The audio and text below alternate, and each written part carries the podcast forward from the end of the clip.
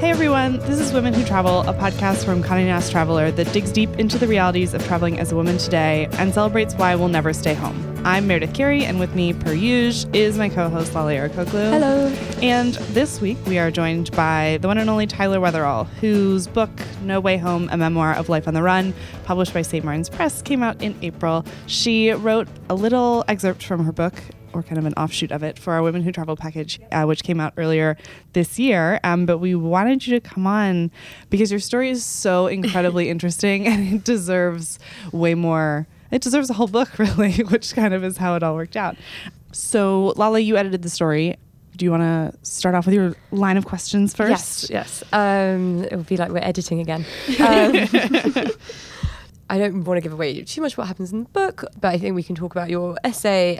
And you talk about this unconventional childhood that you had yes. and the way that that kind of molded you into the sort of traveler that you are now. And I think when you wrote the essay for us, it was sort of a bit of a light bulb moment for you in that you hadn't quite connected the two things that your childhood and travel had actually been so quite so intertwined. Yeah, it took me an amazingly long time to work that out. I, I remember an earlier draft of the book, and someone who read it said, You haven't mentioned that you're a travel writer.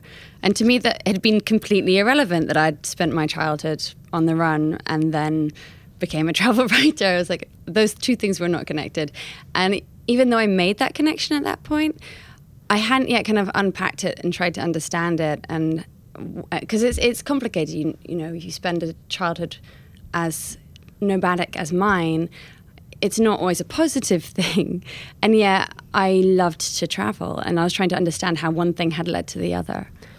And so, for those listening who didn't read the essay or haven't read your book yet, why was your childhood so unconventional? Why were you traveling so much? So, I'll sort of whiz through it. Um, when I was nine years old, I found out that my dad uh, was a fugitive and that we'd been on the run from the FBI uh, since I was two.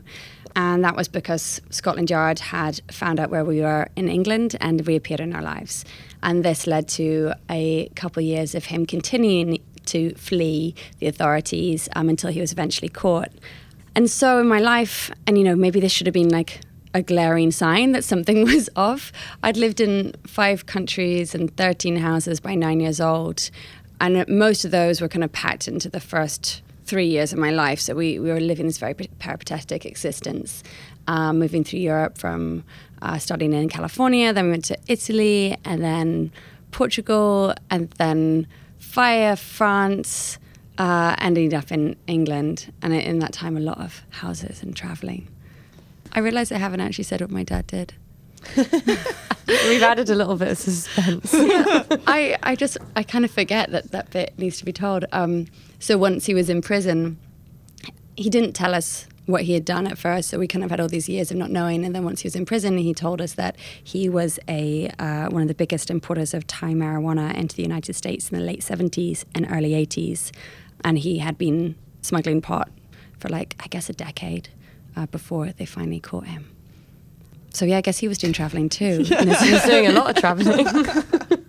I think it's funny because we talk about this in the office. We joke about it with one of our coworkers, Sebastian, who um, wrote an essay about being this third culture kid where when people ask him like where's home for you because he traveled so much growing up um, he doesn't really have an answer and catherine who was on this podcast last week had the same i guess two weeks ago had the same feeling but your like reasoning for feeling that way is so different but are you any closer to kind of being able to answer that question when people ask you where are you from no, not at all. You'd think after I've just written a book, No Way Home, and um, I would have figured that one out. But it is difficult, and I think it's increasingly difficult for everybody because we all are living existences that move us away from our hometowns. Fewer people are staying in the place that they're born. I usually just go for the shortcut and say I'm from London, which is really not true because I moved there when you know after I graduated. So I'd lived there for ten years, eight, ten years, something like that. So I feel you know, very connected to London. And that's the easiest because of my accent. If I say I'm from California, people are like, what? No way. and that doesn't work. And it raises all the questions. And I was at school in Bath for the, lo- like I lived in Bath in the West Country of England for the longest part of my life. But my mum left when I left school, so I never felt And I, you know, I liked Bath, but a lot of the things that were difficult in life happened when we were there, and it was a really beautiful city to grow up in. But I never felt like emotionally attached to it, and because I don't return there when I go home to visit my family, it's not become a place I kind of associate with myself necessarily. I think so much of it is when, when you're an adult, it's like your home is sort of if your family's still in that place, then Yeah. that is where you still feel rooted. And I think it gets so much more confusing when they're not there or they've left and they've gone somewhere else and it's like to a place where you don't actually have any emotional ties to. Yeah, or your own room or that kind of thing. Yeah. You're not returning to something, you're going to something. I definitely, for me, I definitely feel, and I think sort of this is the process that happens in the book, is this coming to understand that, you know, we define home for ourselves in a different way. It doesn't have to be a place or certainly not one place. And for me, that feeling of going home is I call home where my mum is. I go back to England to where she's living, and I'm, I call that going home. It feels like going home. Uh, so yeah, family, I guess. And so when you were nine years old, you have these really vivid descriptions of these early experiences. There's one in your essay talking about a turtle in St. Lucia that's really beautiful. And um, did you think it was unusual, your, your lifestyle, your family's lifestyle? Or, you know, I guess when you were like a child, you're just sort of, Along for the ride. yeah. yeah, you just sort of accept things. Yeah. Um, and it's all you've ever known. But Yeah. uh, did you ever have moments where you were like, oh, that's weird, all these other kids that I'm meeting are like, have been in this place the entire time? And So until I was nine, I did recognize that it was mainly it was other parents' reactions. So that here, I, I used to have an American accent, and other parents would hear my accent and be like, "Oh, where are you from?" And then I'd sort of say that we're from California, and then I would tell them the other places we'd lived, and they, they would say things like, "Oh, is your dad in the army?" or trying to understand, and I'd, I'd just be like, "He's a businessman," um, which doesn't really cut it. And I guess he is in a way of his own ilk. But uh, yeah, and I knew by their reactions that there was probably something strange about the way I had been raised. Yet I didn't recognize that as ringing alarm bells. I didn't see that as, oh, wait, maybe I should be asking more questions about this. I quite liked it. I liked that people thought that my child had been unusual. It made me feel that there was something different in a good way. But then, certainly, after we found out and all the traveling that came after that, that was strange. fair. Yeah. Do you feel like when you have settled down now that that like urge to keep moving for like enjoyment purposes sticks around? when now I've settled down as an adult. Yeah. Yeah, I I mean, definitely something that's integral to who I am traveling. And it, there must have been a switch because I used to hate moving house. I would put up such a fuss and I was really nostalgic. And I would always, my family would tell me I used to kiss the letterboxes of the houses we'd left behind to say goodbye to them. And, um, and every time we moved, I'd be, I didn't want to. And then I'd arrive at the new house and I wouldn't be happy there. But then as soon as we left that house, I'd be like, no, but I love it here. So I was always in these cycles of nostalgia and regret. And, and so I didn't enjoy it. But then I think the pleasures of going to see new places were, I found such joy in that at the same time. So I remember, you know, going to St. Lucia, and my dad ended up hiding out at the end of his time on the run, and it really was beautiful. It was unlike any place, you know, I, I felt like I'd seen. And we went scuba diving, and we saw sea turtles, and we became these like beach kids with straggly hair, and lived in this wonderful lifestyle there. And that definitely, this little sort of spark went off in my head, like, wait, there's this big world out there, and I want to go see it.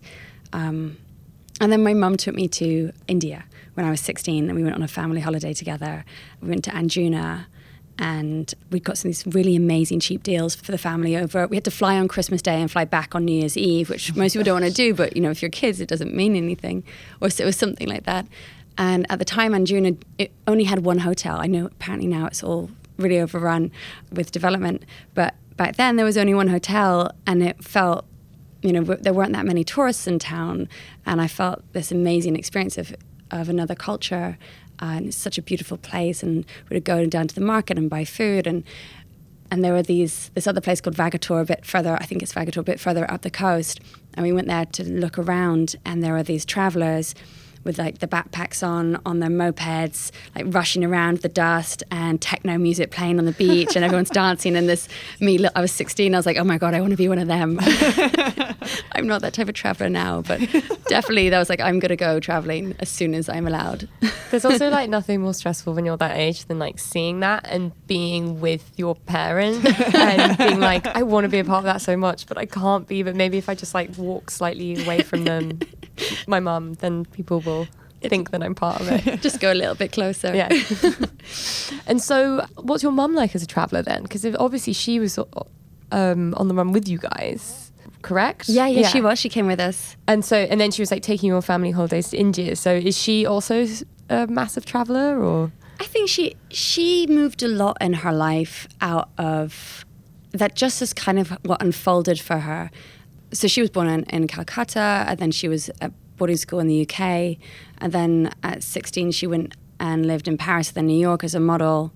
So she was already leading this quite adventurous lifestyle. And um, so I think that kind of the idea of being on the run, when, when the investigation started into my dad's operation, then at that point, she was faced with either dad going to prison and her raising the three of us on her own and an unknown amount of time of this. And the other option was to go on the run and going on the run seemed like a much better option at that moment. And i think because she traveled so much it felt manageable the idea of it.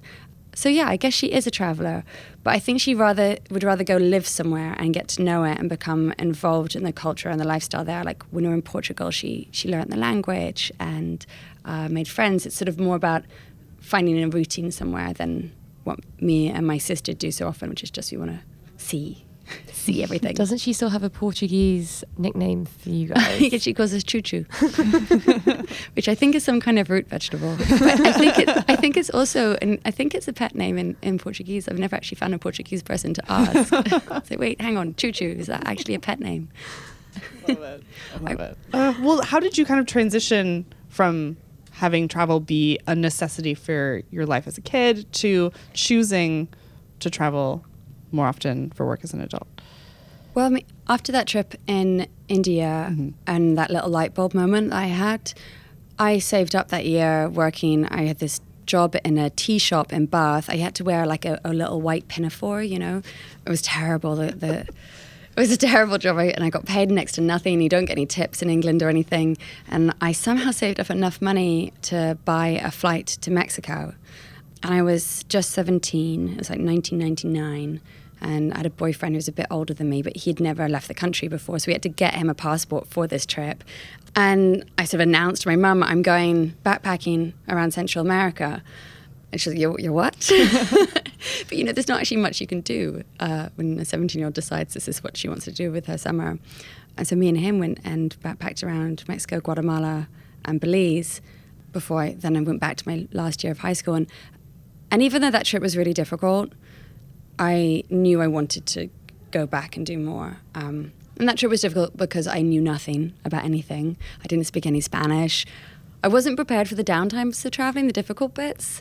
I just wanted, the, you know, my siblings both traveled and I'd heard about their amazing stories about jumping into the sea off the backs of boats and uh, hiking up mountains and all kinds of things, and I, I wanted that experience. They didn't tell you about the seven hours on the side of a road when yeah, you're no waiting for like at, at, the dinner table when they're like, "How was your trip?" No one's like, "Well, you know what?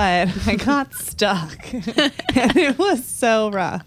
Yeah, no one tells me yeah. about that. No one. Or I got stuck in the same hurricane twice because oh, I didn't no. check the weather forecast. Which is like an amazing 17 year old mistake to make. I had to leave an island because the hurricane was coming in. And the last hurricane, this island Belize had been cut in half by the last hurricane. So we then were like, okay, well, let's move up the coast. And then we got to the beach further up the coast, and a guy like runs down and like, "What are you doing?" And we're pitching our hammock, and he's he's like, "The hurricane's coming." And I go, no. um, so I kept traveling, and when you know each summer I saved up and I went away during college, and and then I ended up working in magazines. And at some point, I was like, this isn't quite right for me, and I quit my job and dumped my boyfriend and left my apartment and moved to South America. all in the space of a week. It was, it was really dramatic. um, and in South America, I realized that what I wanted to be doing was writing about travel. I was traveling around Uruguay and being like, this feels luxurious, and what am I doing here? And I wanted to, to have a sense of purpose. And then once you start writing about a place, it's it's wonderful. Like it forces a level of engagement that you don't necessarily push for all the time, or at least I wasn't always incentivized enough to push for, because you have to ask questions of strangers that you might not feel like you want to ask, uh, or you do want to ask, but you don't want to offend or intrude. Whereas as soon as you're a journalist and you're a travel journalist, it's your job to ask difficult questions um, or just be curious. So yeah, at that point, I came back and I started focusing on writing more travel, and then luckily got this great job with a Swedish uh, startup doing city guides, and it was amazing because we got to build the whole like roster of city guides. So every month I was traveling to a different European city and writing about all the amazing things they had there. It was it was an amazing job. And so then after that, you moved to New York. Yeah. So I did about yeah I did city guide work for a while, for maybe four year, five years, and then I got uh, an agent in New York for my book. I'd been working on the book on the side this entire time, and once I got an agent in New York and there's a writing community here that is really beautiful. And as soon as I got here, I felt that I could be part of that, and I didn't have that in London. And that really is what made me want to come here. Yeah, so I've moved here. I've been there ever since. And so this is an experience that you've lived with, and you have the memories of it for like your entire your entire life. But what moment were you did you suddenly realize that you wanted to put that into a book or into some sort of piece of writing? it was a really there was it was a really long process. My dad wanted to find a ghostwriter to tell his story. One of the things about leading a life like that, at the end of it, you know, he'd been to prison and obviously all the money was gone or confiscated by the FBI. And what do you come out the other side of that with? Um, but this amazing story that he has of this life he's led. And I didn't want a ghostwriter to tell our story and I was already working as a journalist, so I flew out to LA and lived with him and started interviewing him. So it began as his biography. And as I was doing that, I realized that writing that was only making me feel frustrated with him uh, and the decisions he'd made. And I felt like I'd already dealt with that anger at the fact that he, the choices he made, led to us being separated for the majority of my childhood. And we were really close, and we still are really close and by writing it as his story where you know this is his version of what happened where he is this hero who's going on these wild adventures and escapades and and and he should be that and I want him to have that version but I couldn't write it because there was hurt caused by it and I needed that to be part of the story too so I started writing it from my perspective at that point so it was kind of accidental and certainly it began as a novel because I was like I didn't I couldn't quite tell everyone it was my life story at that point. I really didn't tell anybody. How did the conversation go with your father when you said that you couldn't write his book? You had to write yours. It was difficult and I think he was he was sad by the fact that at that point he hadn't yet fully recognized what we had been through. And so by my telling him that I wanted to write it from my perspective, meant that he needed to hear as well what what was the kind of collateral damage of his de- decisions and that there there were there was hurt caused by it. And he always saw that we were all victims of the American justice system and we were in it together and we were we were we were a team in that. Whereas actually it was like no you made choices and those choices and hurt us. So by me writing the book he had to come to terms with that. But ultimately, Dad's incredibly supportive, and he totally stood by the decision, and he's helped me all the way through, countless hours on the telephone. He only read it once it was finished, and he said it. He laughed and cried all the way through. I think it was a pretty heavy experience for him. Yeah. And he's in still in LA now. He's in San Francisco. He's in San Francisco, uh, working as a financial manager, and out, which is the important point and yeah, blah, blah. I would have been impressed if he was doing that in prison. it's true. Though he did, he taught. This, uh, he he started out on Wall Street, so he had a bit of an unconventional. Uh, he's not your sort of how you'd imagine a drug smuggler. His background is on Wall Street. So when he was in prison, he taught stock market classes to the other prisoners and helped them learn how to like manage their wealth and stuff. That's an incredibly useful tool to leave prison with. Yeah, I thought he, he was his classes were massively oversubscribed to get her to teach more of them. I thought it was pretty cool. That's amazing. Um, and so then, when you were working on the book, did travel play a role in your writing process? Did you go back to some of the places that you lived in and been to in your childhood and like revisited them? Sort of, how did it work? Yes. So I went back to St. Lucia actually to do a travel piece. And it's interesting reading that travel piece now because obviously I don't mention, you know, this other big narrative that happened. I did mention that I'd been there as a child and talked about some of my memories of being there as a child, leaving out that other very large thing um, because, you know, it was on St. Lucia where uh, Scotland Yard eventually came and apprehended my dad on my 12th birthday. So it was kind of the, the, the, the crux of the, of the story essentially where my book opens is with that moment in St. Lucia when we get the phone call that Scotland Yard are on their way. So it was strange to be back there again, and we actually stayed in the same bay that we that this had all unfolded in for a couple nights, and that was very surreal. But it did mean that it could color those scenes with visual description that wouldn't have been accessible necessarily otherwise. And that was very useful because it's such a beautiful central place. And I felt like having gone back there, I could make that come to life on the page. So I went to St. Lucia and then I went back to Bath uh, as well and went to my old houses, which was weird. but I didn't go to Portugal or France. And partly that was because I didn't necessarily remember them anyway. So I wanted those parts of the book to reflect what was what was honest in terms of I was so young at those points. It would always be hazy and as told to me. And I went back to see the house I was born in, which is the yellow house in the book, and it had been painted grey, which felt very symbolic.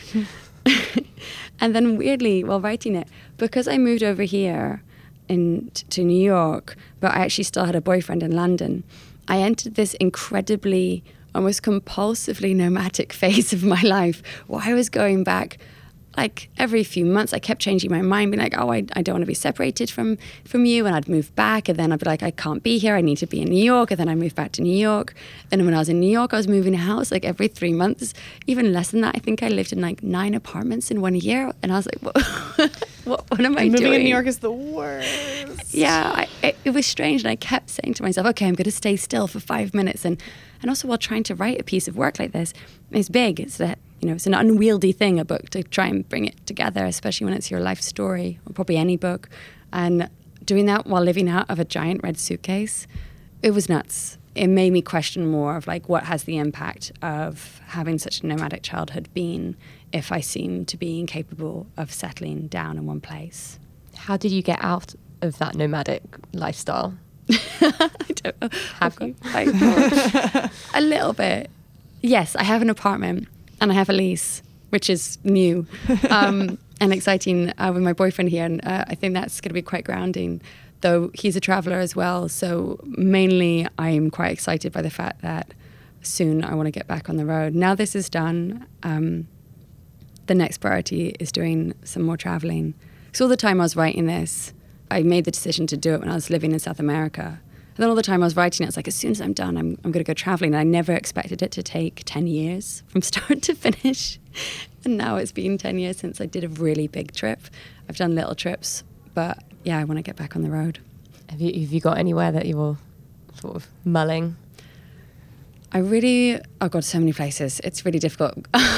I really want to go to Honduras and do my advanced PADI because I want to go dive in the Galapagos. That's like the life one day if I can figure that out. We actually just had an editor on last week talking about a trip she took to the Galapagos, oh. which seems to have like was sort of life changing for her. exactly. No, exactly. And I think that yeah, we, I mean we've talked a bunch about getting your advanced scuba diving license and and how freeing that is and opening up a whole new world of travel because yeah you know you've got the whole ocean to go for totally well i did my beginner's PADI actually in st lucia during all that cra- the first time oh with my, my dad during all that craziness and i remember so it's so typical of my dad. There was this bizarre moment where we, so we got the call that Scotland Yard were on our on their way. So we knew we had to get off the island really quickly.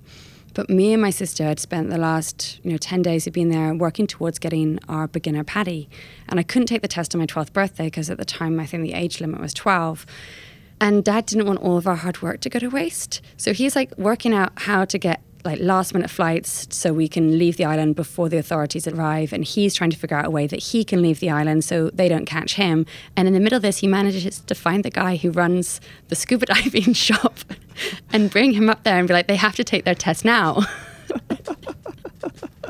it has to happen right now. So, amidst all of this, me and my sister take a minute to sit down and do our PADI scuba test. Oh my gosh. so I'm very proud of that card. yeah, I'm. I, that's a lot of hard work. Um, I feel like you know, in talking about all these decisions that your parents both made to make travel integral to your life, it feels like you've made all of these like very life changing decisions, leaving at 17, going and moving to South America and, and quitting your job and breaking up with your boyfriend and doing everything at once. I mean, like this fear of the unknown, I think, can stop a lot of people from making those decisions. How do you feel like through all of this, you've been able to like put that aside and say, like, this is the most important thing for me to do right now is to get out and get on the road? It's a difficult question. I think there is such a unique pleasure, and I, am you know, I'm I'm very grateful to my parents for having gifted me this because I think for some people this is very difficult. But I can feel like I can land pretty much anywhere on the planet and figure it out. Find somewhere to sleep, find something to eat, create a little world for myself. And I find that process now incredibly fulfilling and pleasurable. And I think that feeling really drives me to keep wanting to see more. Just the other day, I was thinking of how wonderful it was that I'd made all the friends I had in New York and I'd built this world and I'd learned more about America, which is, you know, I am actually American. I really didn't know about America. And that none of this would have existed if I hadn't come here. Then I just was like, oh wait, I want to, I want to do it again. I want to have this experience of another city and go live somewhere else and go through it all over again. And I know for some people that idea is really scary, and so I'm grateful to my family for having given me that. And yet, there are moments, especially with solo travel, that I am terrified. You never quite know if you're safe a lot of the time, especially as a woman traveling. And yet, I keep pushing myself to do those things, even though they they're right on the cusp, because I don't want to be defined by what I'm afraid of. So there've been moments where you know you're walking home from a restaurant and your hostel's on a street that doesn't have a street light and in your back of your head you're like am i okay? Is this going to be okay? And, and you, you can't not do those things. Or i remember traveling in cuba which is an incredibly safe place to travel but i was going via the camiones the trucks that go around the country and i was going at for some reason it was nighttime that i was trying to do this big journey and i waved down one of the, the trucks and they open at the back and at night to keep it warmer, they shut the sides. So you really are in the back of a truck with like the tarpaulin down either side. And I get in and I realize it's me and everyone else in the truck is a guy. And I'm sure they're all really kind, good people. But as the only woman with like 40 men, and then they shut the back of the truck, and then you're in the pitch black in the back of the truck with 40 men you don't know. And the, there's part of you like, this is a terrible idea. What am I doing? of course, it's fine. But, and of course, you should do it. Those are the, the moments that you you show yourself what you're capable of and that you push yourself to have experiences you would never have otherwise. And I think it's for that that I keep doing it. And if you're not a little scared, then I think life might get quite boring. I feel I'm a little scared all the time. I agree with that. I also think there's something really amazing about when you do finish a trip and you, you think back to things that you sort of conquered on your own and you do feel very proud of yourself. And it's a great feeling. Yes, totally. And that and you you come back and that those stories kind of populate your imagination and and I think help just expand your experience of the everyday as well. And everything is put in perspective. I think that's the other thing that I love traveling for and I think is so important. We get so stuck in our worlds, in our in our the, the minutiae of our lives. And as soon as you leave, and you probably have to be gone for a, a little while. I find like normally it's about a week and it starts kicking in and everything suddenly seems very unimportant. And you're like, why do I get so stressed all the time? I think I need that too. I'm going on holiday on Thursday, so yes, really amping me up. Lolly's in the mindset already. Oh, yeah. I'm like not in this room. Where are you, where are you going? Um, LA and then driving up to Big Sur and then San Oh, Francisco. amazing. For her birthday. Yeah. I've never done that drive. birthday trip is such a good road trip. I've not been to Big Sur though. I'm very excited. We're staying in this very strange looking I say the term resort very loosely. It's like in the woods. It claims to be one of like, the oldest places in Big Sur um, to stay, and it's all these little wooden cabins, and they have a sort of market and diner like on the site. and It's very kitsch. The website looks like it was made in. The website was made in like 1994. I think those are the best places to I'm- stay. Yeah, I can't wait. Um, do you have anything else? No, I feel like this is a nice Yeah. note to Yeah. wrap it up on. Um, okay. Well, Unless there's um, anything you're yeah. no, learning. no, to, I'm. That's perfect. Thank you for having me. Well, um, you can follow Lale's journey on Instagram uh, if you want to follow her road trip, her birthday road trip. everyone's waiting. and where can they find you? uh, find me at Lale Hannah on Instagram. And you can find Tyler's book on Amazon, I assume, and in Yes. bookstores all over the place. And where can people follow your future journeys? Maybe to I'm- Honduras. On at Tyler Writes. Amazing. And I'm at Oh Hey There Mayor. You can also read Tyler's essay on CNTraveler.com, along with a bunch of other essays from that Women Who Travel package from earlier this year. Join our Facebook group, Women Who Travel, and we'll see you next week.